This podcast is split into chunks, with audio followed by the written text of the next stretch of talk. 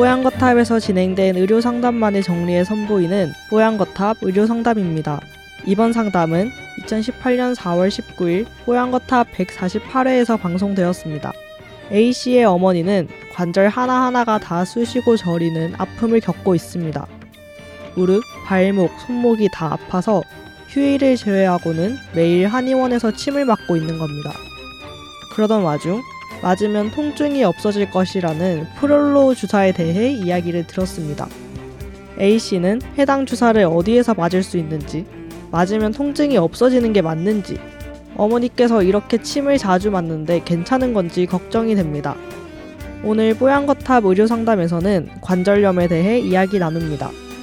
뽀양거탑에 사연을 보내주세요. 건강 상담해 드립니다. sbs 보이스뉴스 골뱅이 gmail.com 팟캐스트 설명글에서 메일 주소를 복사해 붙여 넣으시면 더욱 편하게 사연을 보내실 수 있습니다. 어머니 걱정이 돼서 글을 보내오셨습니다. 어머니가요. 어, 키가 한 150 정도고 몸무게가 60kg 정도로 좀 통통하고 좀 비만이시라고. 그런데 관절마다마다 다 쑤시고 저리고 아픈 거예요. 무릎, 발목, 손목 늘 아파서 거의 매일 한의원 가서 침을 맞고 있다고 합니다. 어, 프롤로 주사라는 게 있는가 봐요. 음, 소개를 좀 받으셨는데 어디 가서 맞으면 되는지 이걸 맞으면 통증이 없이 지낼 수 있다고 하는데 맞는 건지 그리고 어, 이렇게 침을 자주 맞는데 어, 혹시 임 원장님이 도움 주실 만한 말씀 없으신지라고 적어 주셨습니다. 우선 연세 드신 분이 이런 환자들이 상당히 많아요. 뭐냐면 음. 뭐 어깨가 아파서 왔어요. 아니면 목이 허리가 아파서 왔어요. 무릎이 아파서 왔어요라고 하면 음. 아까 얘기한 대로 그 무릎을 보면서 직접 무릎에 관련된 치료를 하면 됩니다. 근데 네. 어떤 분들은 전신이 다 아파요. 지금 이분이 그러신 것 같아요. 머리, 어깨, 무릎, 발, 무릎, 발. 다 아프대요. 네. 근데 그런 사람이 왔을 때 우선 정형외과적인 그러니까 의사들이 접근하는 방법으로 어, 어깨 상태 보고 무릎 상태 보고 허리 상태 보고 이렇게 접근하다가는 만약에 또 거기에 맞게끔 아까 프롤로 주사를 맞고 싶다고 얘기하셨는데 네. 그런 주사를 이제 맞으면 전신에 다 맞아야 되거든요. 아, 그 관절에다 맞는 주사예요? 아니, 인대에다 맞는 아, 주사예요. 인대에 맞는 예. 주사예요? 아.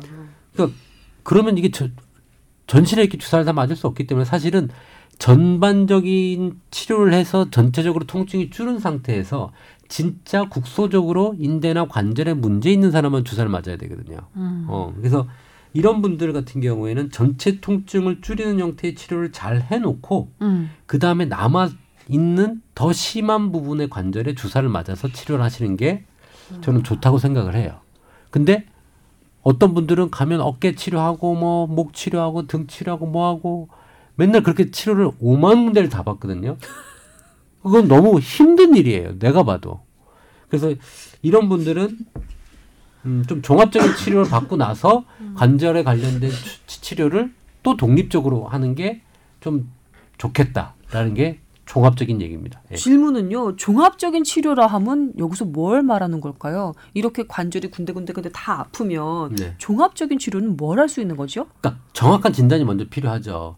이런 분들이 우선 뭐 류마티스 관절염인지 어. 뭐 신경성으로 오는 근육 경직으로 해서 전체가 아픈 건지 음. 예.